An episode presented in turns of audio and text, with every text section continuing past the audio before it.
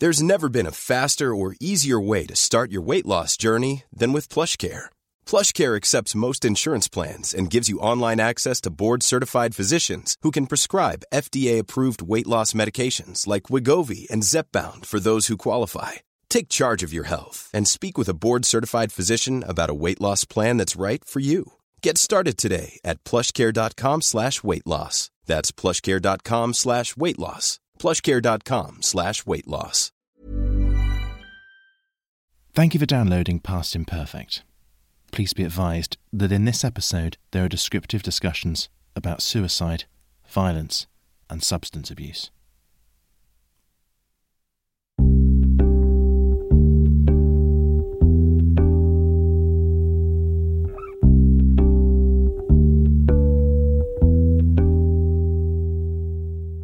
Hello and welcome to Past Imperfect. I'm Rachel Sylvester. And I'm Alice Thompson. And in this show, we talk to extraordinary people who have overcome trauma or adversity in their early lives to achieve great success. Our guest today is one of the most popular musicians of his generation, a multi platinum selling artist who has a clutch of awards to his name. The rapper Professor Green has notched up over 4 million combined sales in the UK alone, had two top three albums and nine top 40 singles. He's embarked on five headline tours, performed on the main stage at Glastonbury, and collaborated with artists including Lily Allen and Emily Sandé, as well as becoming a celebrated documentary maker and mental health campaigner. But the man whose real name is Stephen Manderson suffered devastating trauma and disadvantage in his early years, growing up on a council estate in Hackney. He's had two near death experiences, struggled with depression, and dealt drugs before finding his salvation in music. Rappers communicate an emotion, he says. They're telling stories, drawing from their experiences, and making art.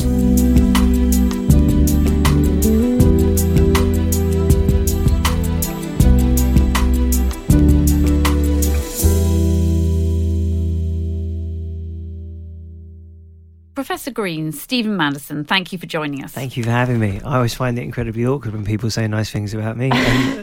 And yeah, that was no different. thank you for being so kind. You. Thank you. Um, your writing's extraordinarily powerful and honest and emotive. Do you see rap as a form of poetry then? Um, yes and and no. Yes, in that some poets rhyme, and we tend to rhyme as rappers. Not always. No, in that my idea of a poet is someone that I I have a really uh, bad when when someone says poet, it's a bit like improv jazz to me. It, it's just a bit. I want to use a word that I can't say. I just have a bad. I, when someone says if someone was to say to me they were a poet, it would give me a really bad impression of them, which I know is terrible. You should never make your mind up about someone before knowing them. But yeah, I kind of put modern day poetry in the same box as improv jazz, which can be great, but can also be a little bit self indulgent, is what I probably should have said the first time. So, when Bob Dylan won the Nobel Prize for Literature, would you want to win it or not really? Do you know what? I, I accolades are not something that I strive for. That's never been the goal for me. Uh, much in the same way that I never wanted to be famous, I wanted to be successful. And then I found that there was another side to that. You know all i ever wanted to do was to be able to to continue to make music and to to do that really to be able to support myself. While doing that i had to become successful as a musician. Um, and that took a long time. I didn't start making music until i was 18 so quite late. A lot of my friends have been making music from like 12 and 13 i don't think i started selling records until i was 27 28 so it was a, a real punt there wasn't really a plan b and for you, is the music more about expression, do you think, or about entertainment? Is it the rhythm or the lyrics? I love both. You know, there's there's songs when I there's songs that I can recall the the melody of, and there's songs that I can recall the words of. There's songs that I can recall both. You know, you you spoke about Bob Dylan. He's not the best singer in the world, but people connect with his songs. You know, things that I think there's a I think striving for perfection can get you to a certain place, but I also think it can be your undoing the beauty in music is the imperfections. That's what's most natural. Like when you listen to Jay Z songs, there's times when he sounds almost off, but he uses the take because it felt right. I've had times when I've recorded a demo on a not very great microphone um, and then have gone to the studio to re record it. And have not been able to recreate what that first demo vocal felt like. And it's not just been demoitis, everyone has agreed. And we've just ended up using the scratch vocal because it was a better take and Yeah. it, it feels different. So there is a meaning for uh, to it for you because there was that story recently where Elton John's lyricist said, "Oh, it's absolutely pointless looking for meaning in any of his songs," but actually, yours they they're full of meaning, they're full of emotion, and there's a real truth to them. Is that important to you? Yeah, but I also like so I come from a, a background of battle rap as well and freestyling, which is is more I guess on the entertainment side of things. Is where you're you know that's where you get to to kind of exercise your ability and show off a little bit um, and be a bit lippy and naughty um, and cheeky, which I still enjoy being. I, I do feel, however, that that explanation kills art. Like I think so. My, one of my favorite, I I, I did a, a show I can't remember the name of, but it was about number one singles, and I was asked what my favorite number one song was, and I said, well, The Verve, The Drugs Don't Work. First of all, they were shocked because they didn't believe that, that was a number one single. Um, they fact checked it, it was, um, and then they asked me why, and I said, well, because he's never had to explain it. But people don't realize that that song, because you make a, when you hear a song, one, it can be a place and time, but two, it can mean something to you because you relate to something in it. A lot of people will relate to that song because of addiction, but the song had nothing to do with addiction. His dad was dying of cancer and had got to a place where the drugs had stopped working. Mm. When you hear the song in that context, it, it, it, I mean, that's, you know, that Really makes me feel something, but Mm. it really does change it. Mm. Now, I think it's beautiful that that song can mean what it needs to to whoever is listening Mm. to it. You know, without that explanation, it can mean something different. Mm. Um, and I think that's the beautiful thing about music. If you don't explain everything, a song can be whatever it needs to be for the person listening to it. And I kind of feel that way about music. Like I don't listen to my old music much. Um, although weirdly, I heard my first hit single on the radio today. They were doing a competition on the radio.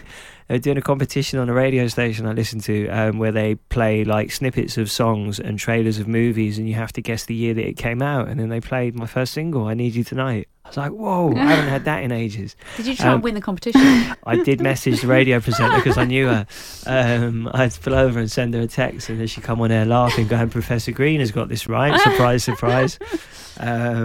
But I, I think there's something to be said for, like, for me when I, as soon as I finish a song, it, it, it isn't mine anymore. It's the listeners. It's the listeners, Mm. and it's done. And it, you have to get to that point. I've seen many a talented artist never become what they could have been because they are scared of judgment.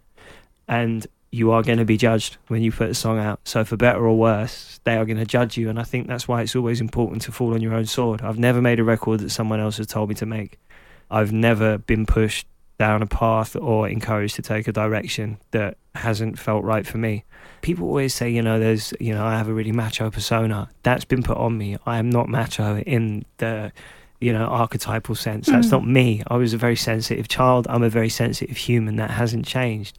And there's a lot of bravado in rap, which there is, but I enjoy that. It's it's fun to to, to kind of play and be a little bit cocky. You should have a belief in what you're doing. You know, when I was talking about freestyling and when you're using punchlines and, you know, creating similes and metaphors and using wordplay, that's a place to exercise ability and you can show off a little bit.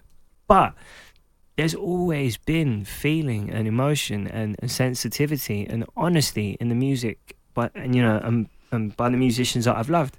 You know, they always put themselves, what they think, what they thought, what they observed into their music. And because I was growing up in Clapton, in Hackney, when it wasn't full of people with beards and New Balance trainers and three pound fifty coffees, which I must admit I do enjoy, so I'm a bit torn when it comes to gentrification. yeah, Murder Mile is now all sourdough bakeries, It's, isn't it? yeah, it's like middle class mile. It's um, but don't get me wrong. I, this is, but people, people say that, but the thing is with it, if you're growing up in Hackney and you're poor, it's still very much the same, except you have your face pushed up against the window even more because you feel excluded. I would imagine from a lot of the new shops that have popped up. So your your name, Professor Green, Yes. it's sort of part Cluedo, part Quentin Tarantino, isn't it? But actually, it's not any of those things, is it? Where does her- it come from? but entirely herbal. Um, I used to get asked that a lot in the beginning when I was I'd be on like breakfast television, um, and it used to catch me off guard, and I'd be like, uh, I used to have a very keen interest in horticulture. um, was always my get out, and then you'd see the face of the host because they'd take a second. You can see they'd like look to the left as their brain was ticking, and then they'd go, "Right, we'll move on from that." um, yeah, I, I used to, yeah, I, I had a keen interest more in uh, weeds than plants um, when I was younger. And that was where the name comes from. I got given it when I was 18 uh, by happened? a friend. Someone said something um, about cult. We were talking about cultivation, and he um, he said something that was wrong, and I corrected him quite sternly. And he went, "What do you think you are, some kind of professor? Who are you, Professor Green?" and then everyone just went. It was like a look around the room, and everyone went Professor Green, and that was it. It It, just it it stuck. doesn't it? I mean, Do you know what? I mean, it, it's weird. The older I get, the more it's like, does this still work? Can I still, you know, am I going to have to drop like Chipmunk, drop the monk on his name? I'm like, am I going to have to drop the professor part of it? Excuse me. I'm, I'm like, you know, I'm, a, I'm what's, what am I going to, does this, but it, it, I don't know, it continues to, to work. can you just describe for us where you came from in Hackney and what it was like? Yeah. Um, vibrant. Really, really vibrant, really noisy, um, really, really full of culture and diversity. A lot of concrete, not very green. Um, at least not, Not in that way, not in that way, yeah.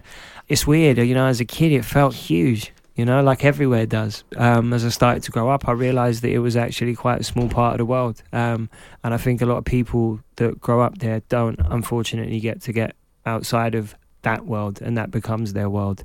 And then that becomes them. You know you got kids now that will fight over estates where their parents don't even own their their flats. They're fighting over something they don't even own because of a lack of purpose. They don't have any identity beyond where they're from you know and people who are middle to upper class don't talk about their ends or the area they come from they talk about what school they went to you know and then beyond that they start to become more defined by their careers sadly, I think a lot of people that grow up where I grew up, or and who still now are growing up where I grew up, become defined by where they're from. Um, and I think where you're from is important, but it shouldn't define you to the point where it's all you have. And your mum was only 16 when you were born, A baby. wasn't she? And I, the, I think I'm more nurse, than twice her age now. Yeah, when I think about amazing. it, I'm like, But the nurses in the hospital handed you straight to your grandmother, you Yes. said, didn't you? I Yeah. mean, what was she like then? What was that my like? nan did tell me that, by the way. That's Yeah. not one of my own memories. No. um, I, I mean, I ended up in her arms for the most part of my childhood. You know, hers and my great grandmother's Nanny Edie. My nan, I mean, what an incredibly strong woman. At a point where she should have been starting a new life for herself. You know, her kids had all left home. She had three children, two boys and one girl, my mum. And she ends up looking after her grand, not only her grandson, but her, her mother as well. You know, what, what, what more example could I need of how to be a hard worker? You know, Mhm. she put grit in me and she. I'm not saying she was always in a good mood um, she was working three jobs a day and then coming home to having to do everything that she did as a parent and also a carer but i think when people grow up in single parent households the the single parent be it uh, you know whether they're maternal or paternal they have to make a decision based upon whether they are present or they're at work quite often which is not an easy decision to make i wouldn't imagine if they're not present, then that child misses out on a hell of a lot. Um, if they don't have a good support network, and that's when you find family in other places, sometimes places that are less than ideal, which exposes you to things you shouldn't possibly ever be exposed to, let alone how early. And with me, I think I was extremely fortunate because I never lost out on any parenting because I had my great grandmother there, and I also had one of my uncles. Um, he was disabled. He had terrible epilepsy, which they couldn't treat and control at that point. So he lived at home. So I was really, really fortunate, you know. And I think but your mum left when you were one, didn't she? she was the first. So there was six of us. There was six of us in a um, in a three bedroom flat in Clapton. Uh, number one Wentworth House, North Ward Estate, and the first person to leave um, was was my mum. Yeah, when I was a year old, and she left to sort herself out, but never. You know, I mean, they, there there was a a battle for my custody uh, when I was three, which thankfully my nan won. And this is I mean, this sounds like a horrible thing to say, and I don't mean this with any malice or spite. You can see my face. Um, but I'm quite happy that I'm not my father or mother's son because I don't think they were old enough or equipped enough to give me the upbringing that would have seen me achieve what I have and enabled me to, to do all that I do now. I think I was extremely lucky to be brought up with an older set of values. Do you have any real memories of your parents growing up at all? Yeah, um, I mean, my mum was there m- more consistently than my dad, but there was no no real maternal bond. Sadly, she tried and she tried and she tried. You know, even later on in life, we we've tried to to find some closeness. Um, look, I, again, you know, no malice. I, I, I, don't have any resentment towards her, but I, I, we don't have a relationship that you know you would expect a mother and son to have. Not least of all a firstborn. But she was incredibly young, and she had her own own stuff to deal with, and whether or not she's dealt with that, I, I don't really know. Um, but I, I do have memories of, of both of them, and I've got I've got lovely memories of both of them. My dad, I always just remember I mean, the memories of when he wasn't around were a lot worse. They were a lot harder, and at times it was difficult because when he would show up, you know, it'd be after a year and a half, and I, I would be so angry at him, but I'd be so scared to tell him. So I, I stifled, you know, I suppressed a lot mm. because I was scared that if I told him he'd disappear again, because part of me wondered if it was my fault at all, which is a crazy thing mm. to wonder. Did you um, never blame him? Was it always your fault? When I was a kid, I mean, I was angry at him, but the first time that I the first time that I actually spoke to him in first time I spoke to him and was ever ever kind of honest um, and because I'd held it back for so long and this was true of me for, for quite a, a, large portion of my, my younger life actually I, I would hold things in so when I finally did let it out you know if someone did something wrong the first time I wouldn't say anything because I was nervous and, and quite anxious but then when I did eventually respond after they've done the same thing the eighth time I'd respond disproportionately and this would be the last time I would talk to my dad. And we got back in touch. I said I'd never put my neck on the line again. I'd never take that step forward so he didn't have that power, you know, he didn't have the ability to hurt me again. And I did because I missed him. And the thing is, right, he was a terrible, terrible father, but he was a gorgeous, gorgeous man. He was a lovely bloke. He was charming, he was funny, he was sweet, he was kind, he was caring. Um, and we had a conversation and we were meant to meet up the day after Boxing Day. I was in Walthamstow. I think I remember I was I remember clearly I was with my girlfriend and Tia. We were sat at Burger King. We'd I would just gone to a shop to buy a computer game in the sales or something um, with money that I got for Christmas.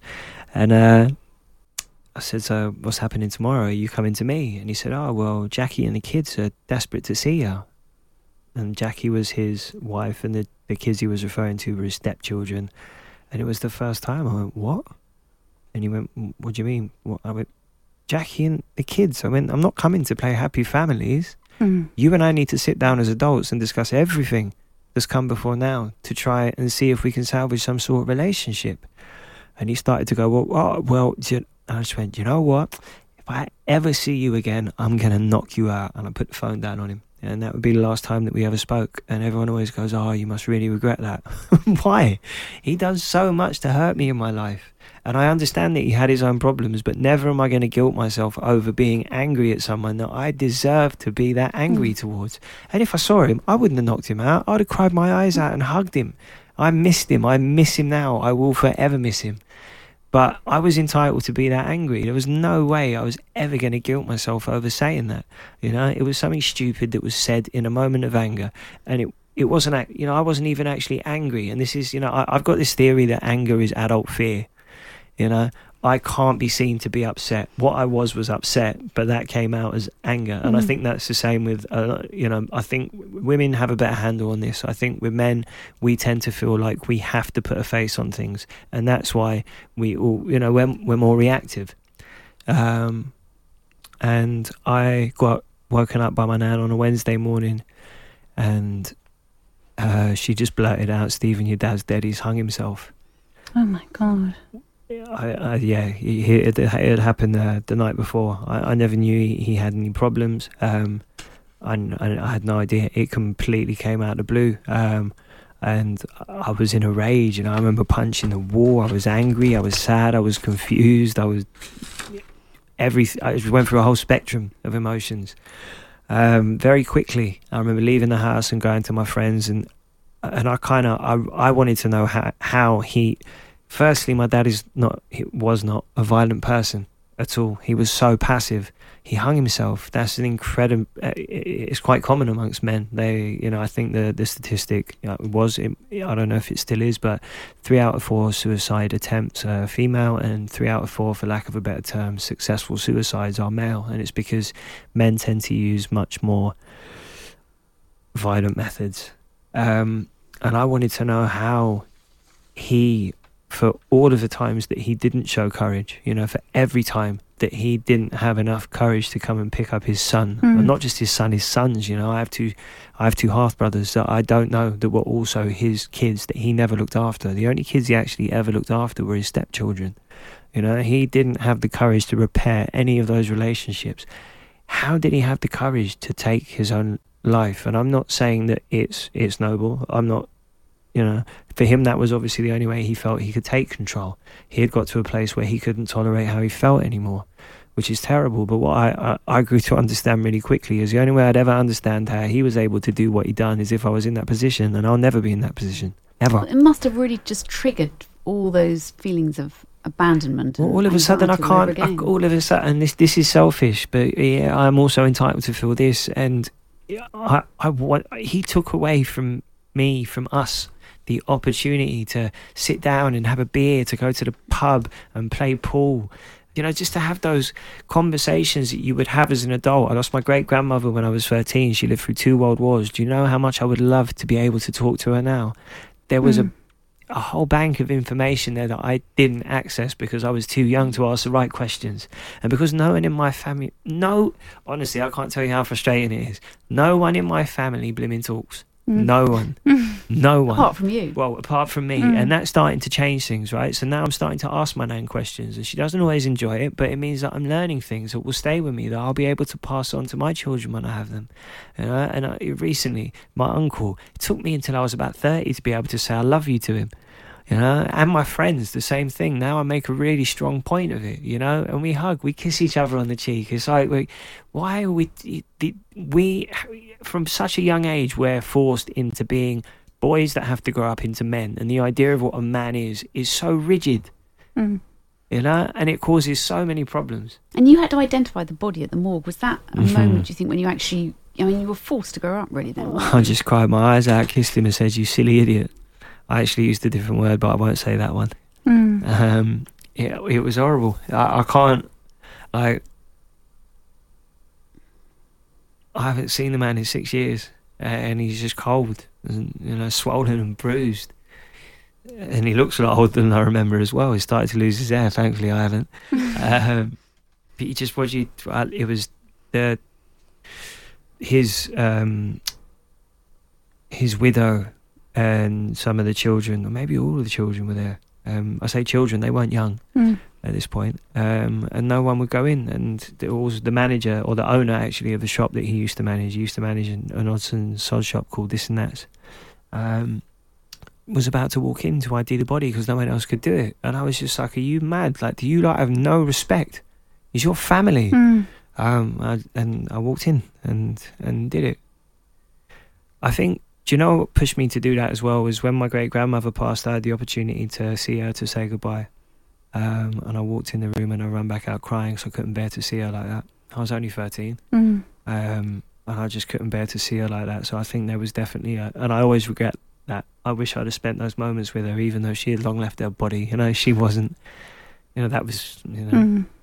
she wasn't. Do you think anymore. your dad had your dad been depressed? Had that had there been a long build up? Um, I never really was aware of, of mental health. It was never a conversation I'd had anything about. The only time I ever heard, I mean, I never heard mental health. I had mental. He's mental. She's mental. It was a derogatory term. It was though it was never used in this, you know, in the, in a conversation around mental health. It was never anything that was discussed. I mean, we don't even discuss the good parts of my family's past. So, like, there's no way we'd get into a discussion about mental health. Um, I never really understood it until later on in life when I had to really take a long, hard look at my own. Um, I suffered anxiety from I was literally as young as I can remember. Nan, nan, I got a bellyache, and I just didn't have the language, the the tools, or the understanding to to know that that was anxiety, because I had surgery on my stomach when I was six weeks old. Every time it was straight to the doctors, and then eventually from the doctors to the hospital, and then it was a camera down my neck or the other way, and all these investigations looking for something that was a psychological problem that was presenting as something physical. And knowing more about, I was diagnosed with IBS really young. Knowing more about IBS, uh, it it can be preceded by um, trauma, or it can, you know, or you can be diagnosed with IBS and then be much more likely to suffer with anxiety and depression. Mhm. Um, and there's a huge link between the gut and the brain, um, which hasn't been understood for a long time. Um, it's relatively new science, um, Mm. but people are beginning to understand just what impact your gut health has on your mental health and overall well-being. And it's funny because we've got sayings like "you are what you eat," so we've known this. You know, it's not actually anything new. We've had an understanding. You know, Yeah. gut feeling, bad taste in your mouth, all of these sayings that we've we've had.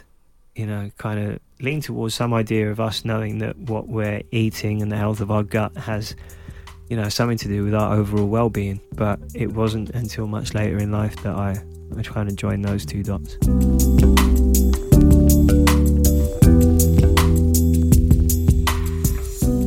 Listening to Past Imperfect with Rachel Sylvester, Alice Thompson, and our guest this week, Professor Green.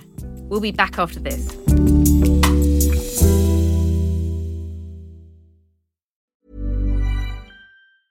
Hiring for your small business? If you're not looking for professionals on LinkedIn, you're looking in the wrong place. That's like looking for your car keys in a fish tank. LinkedIn helps you hire professionals you can't find anywhere else, even those who aren't actively searching for a new job but might be open to the perfect role. In a given month, over 70% of LinkedIn users don't even visit other leading job sites. So start looking in the right place. With LinkedIn, you can hire professionals like a professional. Post your free job on linkedin.com/people slash people today.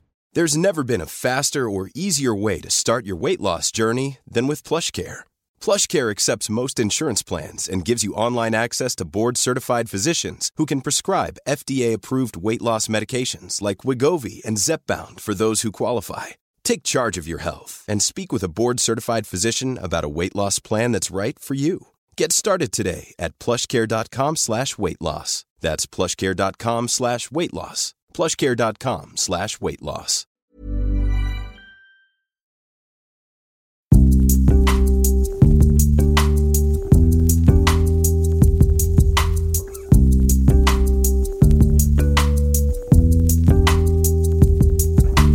Welcome back to Past Imperfect with Rachel Sylvester, Alice Thompson, and our guest this week, the multi platinum selling rapper, Professor Green.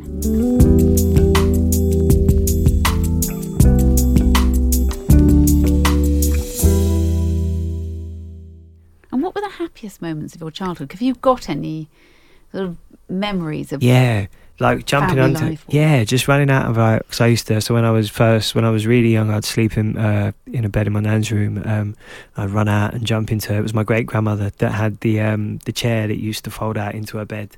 But she used to have this blue blanket, and I'd run in and jump underneath it before she was even wake awake and wake her up every morning.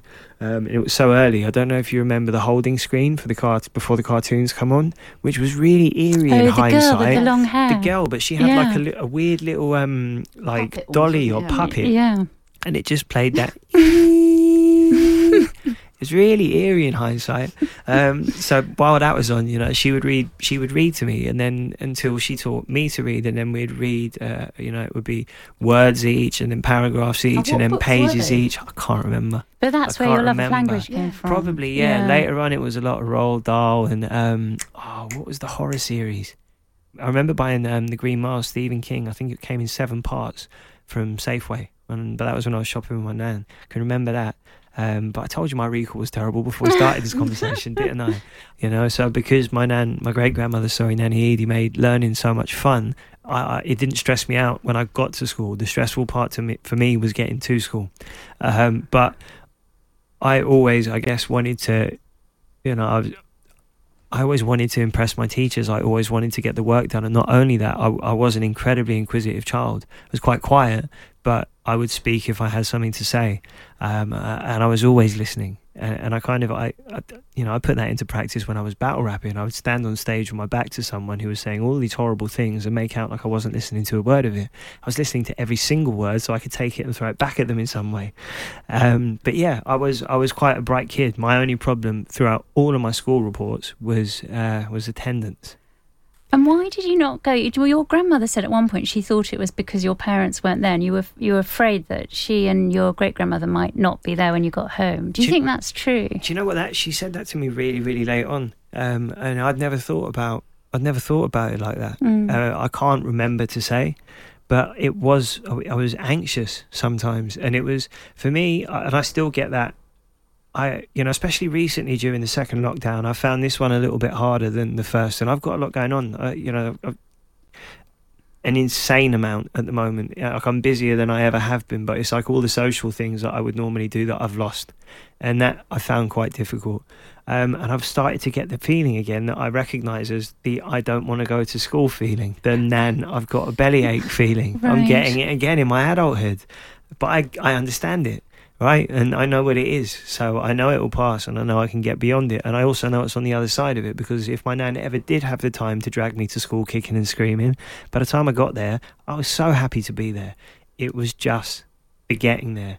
Um, and I, it was, it was always down to nan. I got a bellyache. It was my anxiety, Yeah. but yeah, I ended up in a pupil referral unit, um, and then did get back into mainstream school, but I didn't have time to do all my coursework before my GCSEs, so I wouldn't have got the grades that I should have got. So left school again, went to college to do my GCSEs, and ended up getting an apprenticeship at um, a desktop publishers. And I was earning money, and I was happier earning money. And I'd already taught myself how to use um, QuarkXPress, Adobe Illustrator, Adobe Photoshop, um, Adobe After Effects, Adobe Premiere, because I used to use all these programs to facilitate uh, making skate videos and building websites to upload them to. Because I was an avid skater when I was a kid, which actually kept me out of a lot of trouble. But you also, didn't you? You got the chance to take a scholarship exam for St Paul's Yeah. private school. Why Yeah. did you not want to do that? Because I felt even at that age, I knew my place in the world. I just said it's not for me. And you know what? When I was younger, there were kids. So when I used to skate, I met people from from all sorts of backgrounds, which was great because it opened the world up to me. I also travelled with it, so it made the world a bigger place. And my nan had always taught me, uh, even though I think she finds this quite difficult to practice and can feel uncomfortable sometimes in certain places around certain people, but your class is not dictated by what's in your bank or your pocket, it's in how you treat people. So I was always comfortable around everyone. Um, but when I was a kid, like I was always, I thought, you know, certain kids were like weird. And they weren't weird, they were just free to express themselves. I was at a point where I couldn't wear the clothes that I would skate in on my journey from my house to the train station. I had to change when I got to Liverpool Street because otherwise I'd have become known as a skater or a grunger, which I, I couldn't have happened because that would have just made life incredibly difficult when I was playing out in my estate. Oh, I see. So it, it was, you know, it wasn't cool. So I felt then that I had to be Hackney, whereas these other children who didn't, you know, who didn't have that pressure were just free and able to, to you know, they were more, ultimately, they were just more comfortable in their own skin and were able to express themselves. I So understand how, that how- now, but how do you think you'd have been different if you'd ended up going to St Paul's? I don't. I, I mean, if my attendance was bad going to a school where everyone was pretty much on the same playing field, um, what would it have been like when I was, you know, Mm. at a school where everyone came from families that had things far beyond what I'd ever seen, let alone had? Um, you know, it would have been. I don't think I would have been incredibly comfortable. I, I think I'd have been a fish out of water, and I think my attendance would have been similarly bad. Mm. And then you started dealing, didn't you? What happened there? Um, I started to. So I used to be like, obviously, where I grew up, and a lot of the people that I skated with used to smoke weed, but never really knew anyone to get any decent weed off of. And because I was in Hackney and I knew people that had done that for a long time, um, it was really easy for me to get hold of. So all of a sudden, I found money in my pocket, not intentionally, and I just I, had quite a big circle of friends because of everyone that I used to skate with. I knew people from Clapton to Croydon, you know, to to to Ash to Woking. I knew people all over the gaff. So it was really, you know, it was kind of, and also because I wasn't selling weed in the area that I grew up in, it kind of wasn't. Was quite easy and it seemed quite harmless. I didn't really. It's funny, right? Growing up, I was always told that you could sell things but not take them. But weed was never ever discussed as a drug. It was just something that everyone did. Right. If you drank all day, every day, like for me, there were periods in my life where the first thing I did was light the spliff that I hadn't finished the night before when I woke up. Now, if you if you drunk like that, you'd be an alcoholic. Mhm. But I think there is a problem with weed for some people in that it's it's one of maybe two drugs that makes it okay to do nothing. Right. Yeah, which is useful sometimes because sometimes you do. Some, for some people, it's a glass of wine. You know, to just to shut off. Some people are able to meditate. I'm like Zen level two. I'm not. I'm not there yet. Mm. Which is sort of weird moment though, sort of sliding doors moment when your life could have gone in a completely different direction, or did you think in the end? So many times. So many times. And people always ask me what kept me going. And I don't know if it was like just self belief that was buried beneath it all, Mm. or if it was just blind stupidity, or if it was a bit of both. Um, but I think the one thing that I have in common with a lot of my my friends who come from similarly disadvantaged backgrounds is that we all carry on. Right. Uh, and, and at the end of the day, no matter what happens, if you're still alive, I don't think there's anything really left to do but carry on.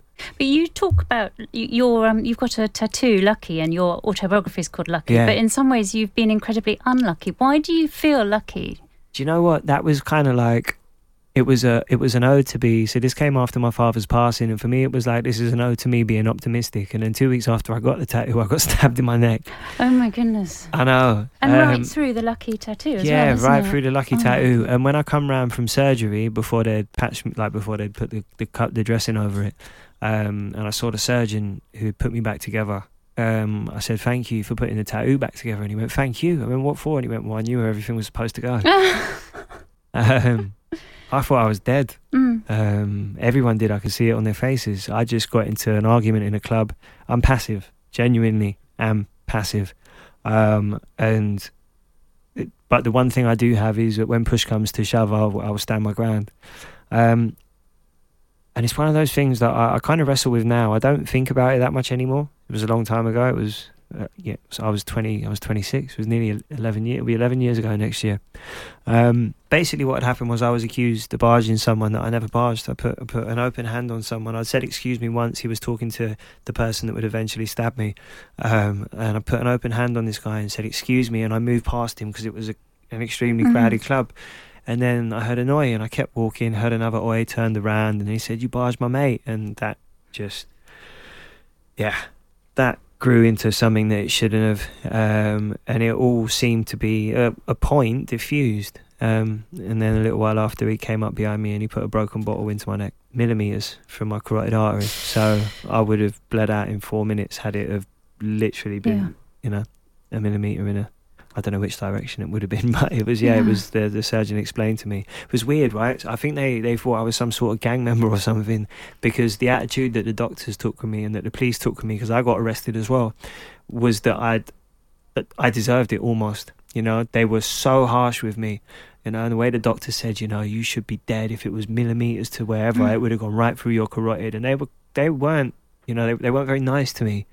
Um, All and- sympathetic. yeah, and I, listen. I don't want sympathy. Everyone, uh, Piers Mm. Morgan tried to put it on me. I was, I went on, I went on Good Morning Britain to talk about my new single, which was photographs at the time with Rag'n'Bone Man. Then he just took it into knife crime because it was a hot topic at that time. Right. And he just went, "So you were a victim of knife crime?" And I went, "Well, firstly, I weren't a victim, but if you want to talk about knife crime, let's talk about the institutional racism and the fact that the picture that you see when knife crime is projected on the front cover of a newspaper, be it here or in Scotland, when the majority of knife crime isn't committed by young black youth." Mm. And he just went, "Ah, we'll end the conversation there." Um, but yeah, I've never felt like a victim. And how did you discover music? I don't know. My nan used to play. Uh, my nan used to play Jason Donovan, and Kylie Minogue, and Engelbert Humperdinck, um, and I think that that made me really want to find something that I enjoyed listening to because that made my ears bleed. Um, it was that I think that you know people talk about my childhood being traumatic, and I think it was largely because of the music my nan used to have. um, so there was a, a roller skating rink which was called Roller City and Roller Express. I can't remember what it was at the time. Um, and there was also Lee Valley where I used to go, and they played music in both places. And in one of them, I heard a song by Biggie. I didn't know it was Biggie at the time, and it was the One More Chance remix featuring Faith Evans. And I was like, "What's this?" Found out it was Biggie, and then was just obsessed. Did your grandmother ever come to the any of your Yeah, concerts? Or yeah, yeah, what, yeah. Did she like it? She um, so she used to call it. She used to go, "Turn that talking music down, turn that boom boom boom." She meant bass. Um, and then all of a sudden, you know, I'd go over to her house and she'd have Radio One Extra on and be like, "Oh yeah, I like this one by Example. I like this one by Wretch Thirty Two. uh, what about my new one then? Nah, too much swearing." um, she she's been to many of many of my gigs. But you even rapped about your father's suicide, didn't you? Why? Yeah. Why did you choose to do that? Um, so that song, my, I got sent uh, a chorus which would eventually become "Read All About It," and it sounded like quite an upbeat, almost R and B record when I got it. Um, but I really liked the words. Um, and my dad's widow had just sold a story to a newspaper that's not in this building, um, uh, saying she never wanted me speaking about her husband's death. um, or speaking about her husband as if he wasn't my Oh, father goodness. before he was ever her husband. But you know, whatever. I hope she enjoyed the little bit of money she got for it. Um, and what had happened was I was asked about my dad in one interview, um, and I said that it was quite a defining moment in my life because it was, an, you know, it was it was an incredibly hard situation to Mm. get over. But it it it was it drove me. It made me want better from my life. You know, when that happened, I stopped smoking weed. You know, it, it didn't. I, I could have gone a complete opposite way. I could have ended up taking everything to numb what I felt, but I actually went. You know what? I don't want a single crutch. I want to feel everything that I have to feel, so as I can get beyond this, and I want better for myself. Mm. Um, so it it was a defining moment for me, and I don't think I was wrong to to say that. So the chorus, you know, I want to sing, I want to shout, I want to scream till the words come out. So put it in all of the papers. I'm not afraid. You can Mm. read all about it. It couldn't have been like I guess it's kind of serendipitous, isn't it? It, just it, it, I got that at the same time as she had sold the story. Mm. I'm really such a tough one. I'm not grateful because I'll do anything to have my dad back Mm. but I am grateful for being able to make something that was never meant to be a pop song.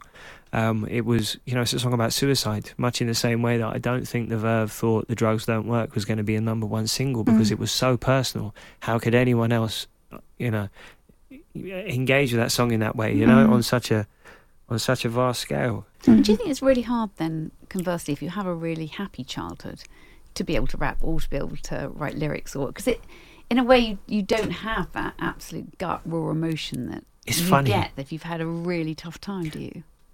I think it probably would make it. Well, the thing is, you'd be you wouldn't be able to to talk about the the unhappiness or the hardships if you'd never experienced them.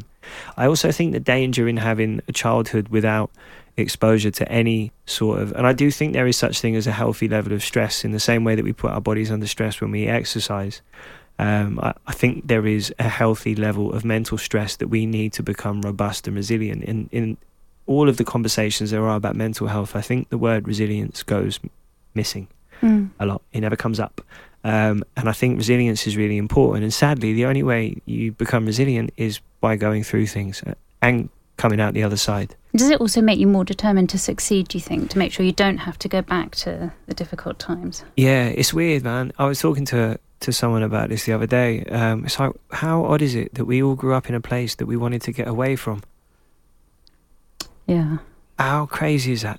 The one thing that we want to do is get out of here. But actually, it's not the area because look at how many people want to live in Hackney now. It's a desirable area. It's your relationship with it, Mm. and it's actually your social circumstances that you want to escape. It's it's not the it's not the area. It's not the postcode. It's not the estate. It's your life. It's your Your- it's your con- it's your mm, conditions. mm. Yeah, it's your living you conditions. killed a second time, weren't you, when you were squashed between two cars? Yep. Yeah. That sounds fairly grim, I have. Do you know what? So that had more of a psychological effect on me than being stabbed. I grew up with people. I think I was like eight or nine the first time someone got stabbed in my estate, and one of my friends ran and called the ambulance for him. We were young kids then. He was younger than me, the guy that ran and called the ambulance. Um, so I, I was not desensitized to that, but it had been somewhat normalized. Mm. Whereas walking outside of your house when a car's being dropped off to you, talking to the guys in the driving seat, him being seemingly parked up, going to walk back to the driver's side was uh, on the roadside, not the pavement side. Walking back into your house where you're just going to wake up the rest of your mates because they've all stayed over from a gig the night before and you got another gig to go to. And then hearing the engine and it hitting you in the back and you just about managing to get yourself up on the bonnet so all that got caught was your left leg when it smashed into a parked car. That sent me that sent me west to be honest with you. Um, and if I didn't get up on the bonnet, it would have been my hips and pelvis.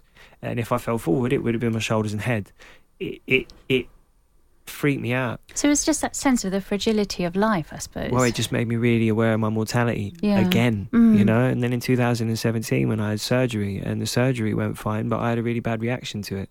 Um, Yeah. I was told that I'll be on my feet in three days, um, back at home, and then I'll be in the gym within six weeks. I was back at home in three days, and then within 16 hours, was back in the hospital with three very, very accomplished doctors standing over me, looking at me with very, very concerned expressions on their face, and throwing everything they could at me to try and solve the problem because they didn't know what it was.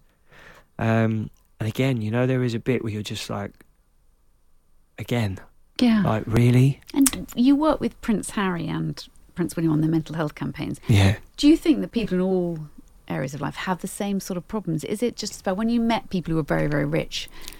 Did they also have mental health issues? Were they also having problems with their families? Did that surprise you? my, my willingness to work with the Royal Family um, for Heads Together was one because I thought it was a brilliant idea. I, I have a problem with egos in charity, which there are a lot of, um, and there are so many different charities for the same causes. Um, so Heads Together, one, it's a brilliant play on words, great title, um, and also it was one of the smartest things to do because it brought together 11 mental health charities and got them all to work together for a common goal. The other reason was because of how open they were with their mental health issues and how they were affected by grief, another Mm. thing that we don't discuss enough. But I think I thought their openness was commendable, especially the position they're in to actually take that responsibility, understanding the platform that they have, but then also, you know, getting people like me who are worlds apart from them because they understand I can engage an audience that they can't.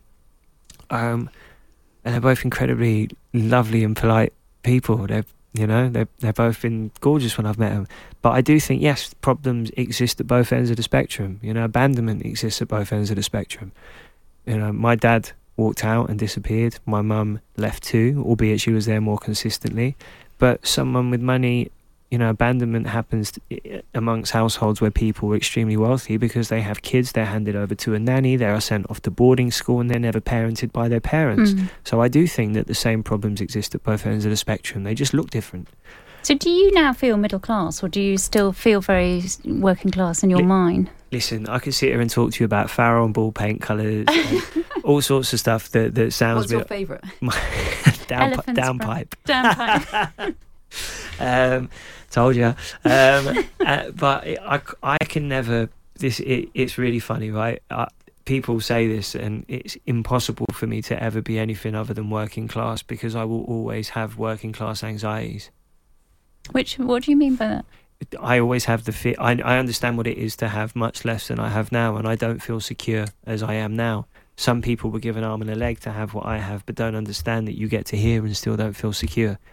I'm not at a point in my life where things can't take a couple of turns and I end up back on my backside.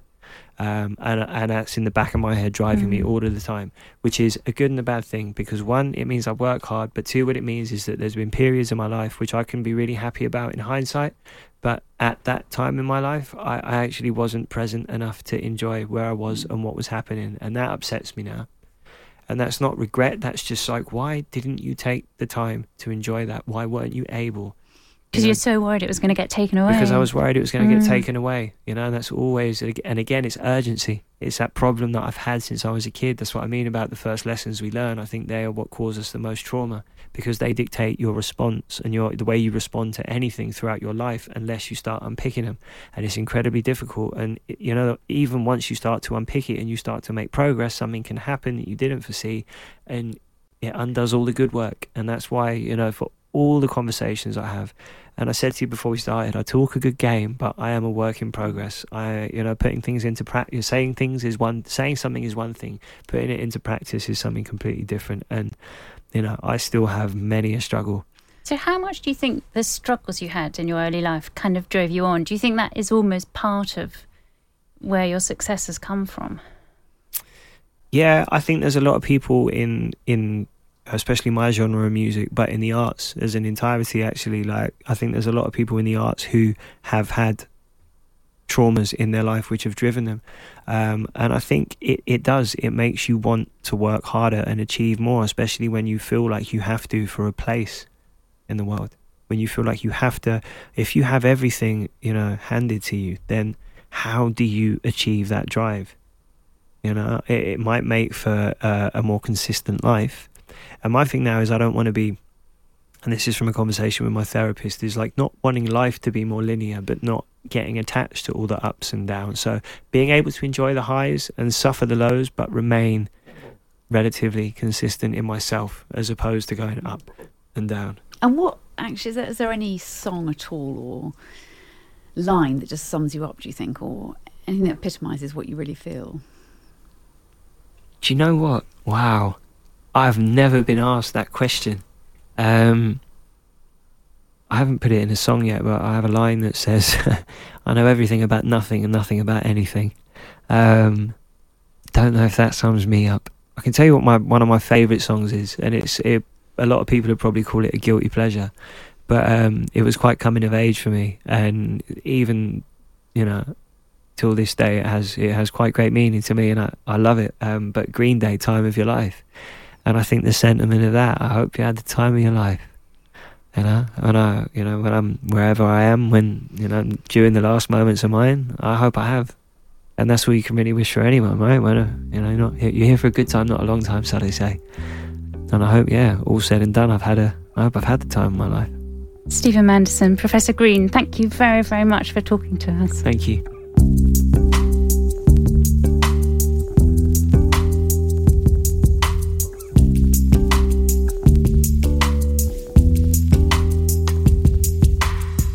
You've been listening to Past Imperfect with Rachel Sylvester, Alice Thompson, and our guest, Professor Green. This is a Wireless Studios production for Times Radio, produced by Ben Mitchell.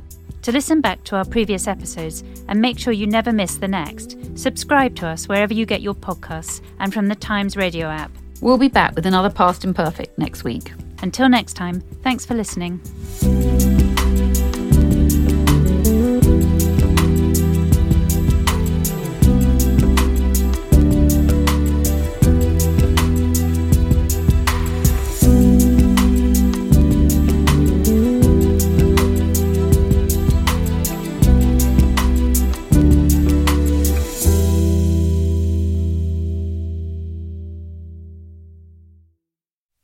Been affected by any of the issues raised in this episode or others in the series, please refer to the podcast description, where there are links to charities and organisations who are there to help. Hey, it's Danny Pellegrino from Everything Iconic. Ready to upgrade your style game without blowing your budget? Check out Quince. They've got all the good stuff shirts and polos, activewear, and fine leather goods, all at 50 to 80% less than other high end brands. And the best part? They're all about safe, ethical, and responsible manufacturing. Get that luxury vibe without the luxury price tag. Hit up quince.com slash upgrade for free shipping and 365 day returns on your next order. That's quince.com slash upgrade.